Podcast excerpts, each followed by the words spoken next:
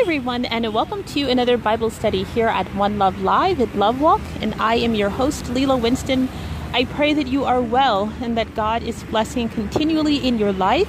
As you know, we come together to read and study in the Word of God so that we can practically apply it to our lives and also so that we can discover the purpose of our lives and enact that in the earth as God would will for us to. And so I want to thank you so much for returning back. Um, I hope you are doing well. I hope today has been amazing for you. Uh, as you know, we have been doing a study and a series, and we're just going to take a brief break here. Um, and we're going to do a study on something I think is absolutely beautiful. It really kind of puts into words something that I was trying to do in a previous Bible study. And so um, I'm just so happy to be able to um, actually find scripture for it. So um, we're going to be reading in uh, Second Chronicles chapter 15. And our anchor text is going to be verse 1 to verse 2. And it's very short.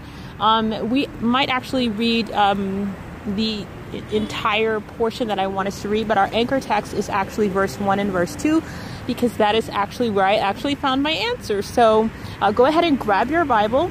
Once again, our anchor text is Second Chronicles chapter 5, verses 1 to 2 and I will start. It says, And the Spirit of God came upon Azariah, the son of Oded, and he went out to meet Asa, and said unto him, Hear you me, Asa, and all Judah and Benjamin. The Lord is with you, while you be with him. And if you seek him, he will be found of you. But if you forsake him, he will forsake you. And I think this is really an amazing Bible study um, because, I mean, I'm sorry, not Bible study, an amazing scripture because I think it says essentially what we've already known. And that is why I have given this Bible study a fitting title. And I think that we can apply this information, we can apply this message to our own lives. This comes from the mouth of a prophet, Azariah the prophet. And although he is speaking to Asa, the king of uh, Judah, he is also speaking to us because we are his chosen people. And so I want to ask you a question. How do you be on God's side? How do we be on God's side? How is that done? And according to Second Chronicles chapter one, uh, chapter five, verse one and two, it says, "You do what He says. You follow His ways. If you are with Him, then He is with you. And if you seek Him, he will make himself known to you. He will let you find him. I think that is so wonderful about God. If you are truly seeking God, he will be found of you. And that is why believing is so important. Um, as we did in our last Bible study in the first fruit series, uh, faith, we talk about what it means to believe and how important that is in terms of reaching the things that God has said and even God Himself, right? So the old saying goes, if God seems distant, guess who moved? It wasn't God. God isn't playing hide and seek with us. We are, right? Remember, Adam and Eve in the garden, they were the first humans and they were the first people who hid. Now, am I saying that God is going to answer you every second you ask him any question? That doesn't mean God has hidden from you just because he doesn't give you an answer when you want it. But is God going to hide his goodness from his, us, his power, his kindness? No, he's not going to hide that from us. And I think a lot of times, you know, people who feel like maybe God has abandoned them, they don't realize how much he has he's still with them, right? He's Emmanuel, God with us. If you take in a breath, then God has not left you, right? He's trying to get us to understand something uh, in this verse. And I think it's important for us to revisit Genesis so that we can kind of remember what actually happened and who were the people that actually moved. It's actually found in Genesis chapter 3, and it's from verse 8 to 9 that I'm going to read. And it says, And they heard the voice of the Lord God walking in the garden in the cool of the day, and Adam and his wife hid themselves from the presence of the Lord God amongst the trees of the garden. And the Lord God called unto Adam and said unto him, where are you? Right? God didn't hide, right? He is seeking you, right? And so the question then becomes are we really truly seeking Him? Because He will be found of you. And so what would he see if he was found of you? And I think that's what Adam and Eve was afraid of. What would God see if he found me in my heart, what I really truly want, what I really what really matters to me? So I want to ask, are you with him or are you living for you? And I think that's a question we all have to ask ourselves sometimes um, periodically because it's very easy to drift off into what you want. I can only speak for myself, and I find that to be the case sometimes I'm so uh, focused on the things that I want and I want to do and I want to accomplish that I forget that this isn't a life that is for me. It is a life that I pawned and I gave to God. It's a life that is ransomed now with Christ. And so I think if we can understand that, we're always saying, God, send me, here I am. But usually what that means is, here I am for the thing that I want that serves you, rather than here I am for the thing that you want that serves you. So we have to be constantly asking ourselves just to get an inventory of where we are. So when we live for ourselves, often we will find ourselves hiding from God in those times that He calls because we want to do what we want, right? And then when we need Him, we call and we want Him on our side. The question is, however, would God find that you were on His side when you call Him in the times that you need Him to be on your side? Are you know, and I think that's really the important point. We forget that this is a story about God. This is God's story, right? And I think sometimes the narrative gets changed because we are so invested in the things that we want. And I got to tell you, there's nothing wrong with being invested in the things that you want. I think a lot of times we vilify that, and that's not true but it cannot be more than the things that God wants. And I have to say that I see this throughout life, not just my own life, but other people's lives and the lives of people I don't even know. And there's this quote that I have always loved um, ever since I was an adolescent. And it's a quote from uh, Henry VIII, Shakespeare's Henry VIII. And I know I'm not trying to be lofty, guys. It just really is one of my favorite quotes, and I'm going to read that to you today because, and if you haven't, you know, uh, read this or you don't know any of the story, um, it's really about uh, a cardinal, Wolsey, who kind of his name is Wolsey. He falls out of favor with this king. Um, and this is after he gains all of this stature and all of this wealth that he always wanted this this validation this you know, acceptance that he always wanted. He did whatever that king wanted him to do. And then when it got to a point where he fell out of favor with the king, the king was just ready to throw him to the wayside, right? And this is the quote that I want to recite to you. And I know people don't recite Shakespeare in Bible studies, but I'm going to do it. so it is from uh, Henry the uh, Eighth, and it says, there take an there take an inventory of all I have, to the last penny. It is the king's. My robe and my integrity to heaven is all. I dare not call mine own, O Cromwell. Cromwell, had I but served my God with half the zeal I served my king, he would not in mine age have left me naked to mine enemies. And the reason I really like that verse, I'm sorry, not verse, that quote uh, from Shakespeare is because it says something fundamental about our relationship with God and our relationship with men. I love people and I love when people are nice and good, but people can change. People are fickle. God is not, right? He is steadfast, He is faithful. And so, essentially, what the cardinal is saying is that if I had been faithful to God, He would not have left me naked to my enemies the way that this king has. So we have to be careful about what we serve in life. And that is just what I want to encourage you to do. Think about the things that you serve, even if it is yourself. And I know you say, well, if I want it, uh, you know, how, how is it serving myself is going to let me down? Oh, let me tell you, folks. There are people who have accomplished things and realize that is not what they want. It didn't give them the joy that they thought. It didn't give them the satisfaction. It was empty. It was hollow. There are many times we change our mind, we change our career, we change our thoughts, whatever it can be. So, yes, it's possible. So, the thing I want you to remember is that God is with you in good times and bad times. He's not fair weather. He recognize he recognizes your faithfulness because he's faithful. he is the one that will not double cross you. And so this prophet Azariah came out to prophesy a simple admonition. It's good not just for Asa, but for all of us. And deep down, we know it is true. This verse says in Second Chronicles chapter 15 verse 2, what I have always wanted to articulate and I tried to say in a previous Bible study like I said earlier on in this broadcast, I had said that God is not with me, but I am with him, but that didn't quite sound right. And I think that Second Chronicles chapter 15 verse 2 excellently and perfectly explains it. And I love when I find scripture that gives words for what is in my heart. And I'm going to read Second Chronicles chapter 15 verse 2 one more time and it says, "And he went out to meet Asa and said unto him, Hear you me, Asa, and all Judah and Benjamin, the Lord is with you, while you be with him.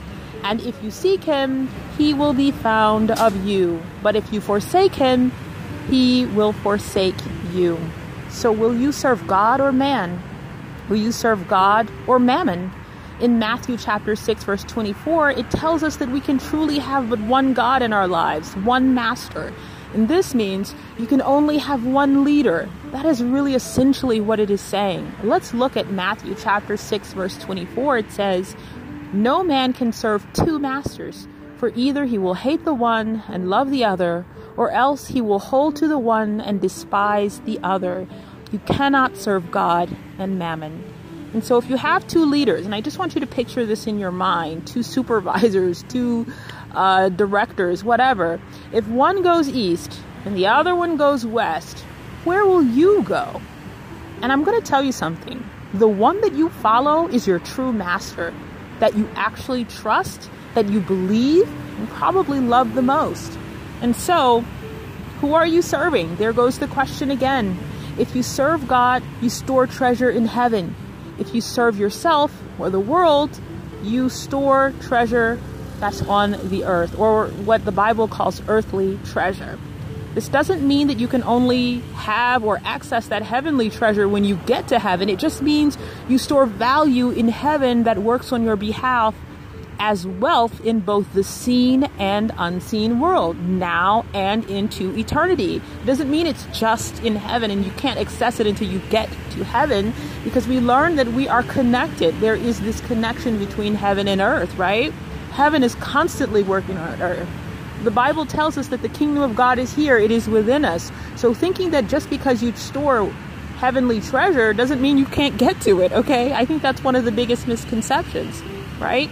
Or you can store up mammon, the things of value of the earth money, power, sex, possessions, influence, people, uh, humanly favor things that only can serve you on earth. And that's essentially what that verse is saying. There are some things that can only serve you here. And then there are other things that can serve you in heaven and on earth. And that is why he tells us to store up heavenly treasure because it can serve you on earth and in heaven. And so let's look at Matthew chapter 16 to 21. It also talks about treasure and it talks about the utility of it in two realms and not just one. Look at Matthew chapter 6, uh, 6, verse 19 to 21. It says, Lay not up for yourselves treasure upon earth, where moth and rust does corrupt, and where thieves break through and steal. But lay up for yourselves treasure in heaven, where neither moth nor rust does corrupt, and where thieves do not break through nor steal. For where your treasure is, there will your heart be also. See, people are daily making these choices in their lives about where their treasure lives lies, where their master, who their true master is. The man who chooses the mistress over his wife, the cop who chooses dirty money over defending innocent civilians, the politician who sells out his community and his country over supporting and helping the people, the banker who looks the other way while his partner cooks those books for an extra kickback. What what what is your treasure? What will you choose? What treasure will you choose over what you don't? Right? Check what your heart is choosing because what we choose determines whose side we are choosing, right? Re- remember this, and I have to say it again because the choices that you make whose side you're on. That's what it's showing whose side you're on. I can't keep, you know, doing bad things, lying and stealing and treating people wickedly and say, hey, I'm on God's side. You can't keep doing that and say that you're on his side because then you start saying something about God himself, God's fidelity, God's nature, right? We have to look at what we are choosing. Are we really choosing, you know, the good thing? Are we really storing up heavenly treasure? So be sure to know the truth. If you want God on your side in times of need, then be on His side when He needs you to do His will. This doesn't mean that you serve God to get you out of a pinch or just to help you succeed, right? Like, I'm not telling you serve God so that He can help you when you're in a tough spot. No, I'm not telling you that. It means you serve God because you love Him and you are loyal so that in your time of need, he sees a son in need and not some greedy interloper who sees him as a cosmic Santa Claus. Because let's face it, that's an unfortunate narrative that is pushed. We're just sowing seeds so that we could get something back from God, that we're doing good deeds just so that we can be covered, that we're paying it forward so that when we get there, someone will pay it to us. God isn't saying that. He isn't saying that. I want you to look at what the Bible says about allegiance to God in 1 John chapter 4 verse 29. This is the heart of the matter. The heart of the matter is 1 John chapter 4 verse 29. And it says, "We love him because he first loved us." That's 1 John chapter 4 verse 19. We love him because he first loved us. And so we love because of his love. That is the only reason we are given to love God. Not because He did this or because He did that, but just because He loved us. God wants to be near you. His name is Emmanuel, so we have no excuse not to be near Him. He came walking to talk with Adam in the cool of the garden in Genesis 3. So come near, as it says in James 4 and 8, and He will hold you close because he loves you. Look at James chapter 4 verse 8. It says, "Draw near to God, and he will draw near to you. Cleanse your hands, you sinners, and purify your heart, ye double-minded." So the God that loves you wants you to be on his side. And when you are on his side, he is on your side. And you will surely be rewarded it is a promise we learn from Hebrews chapter 6. I'm sorry, Hebrews chapter 11, verse 6. So I want to point this out in Hebrews chapter 11, verse 6. It says, But without faith it is impossible to please him. For he that comes to God must believe that he is, and that he is a rewarder of them that diligently seek him. So, Belief is the heart of it. You have to believe. That is it. We cannot please God with without faith. But there are two. Uh, there are two um, prerequisites. The first thing you use is, is that you have to believe He is. That's the first belief.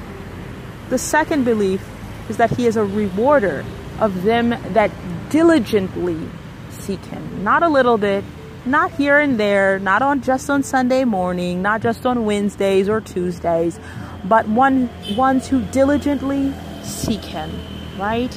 So the God that loves us asks us to stand with him. And as the famous song says, that you all may know, it says, when they ask us why we did it, we'll say, we did it for love.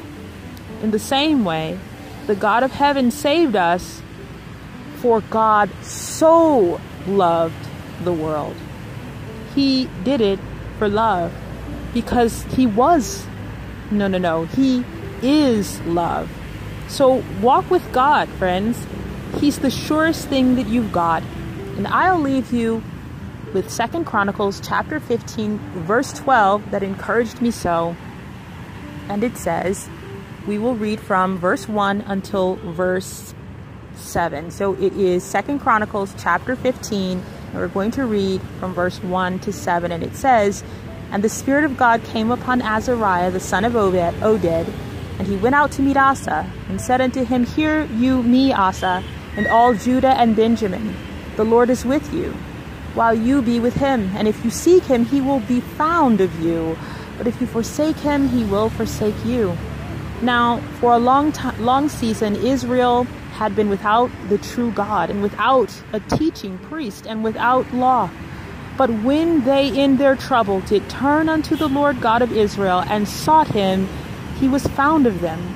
And in those times there was no peace to him that went out, nor to him that came in, but great vexation were upon all the inhabitants of the countries. And nation was destroyed of nation, and city of city, for God did vex them with all adversity. Be ye strong, therefore, and let not your hands be weak, for your work shall be rewarded.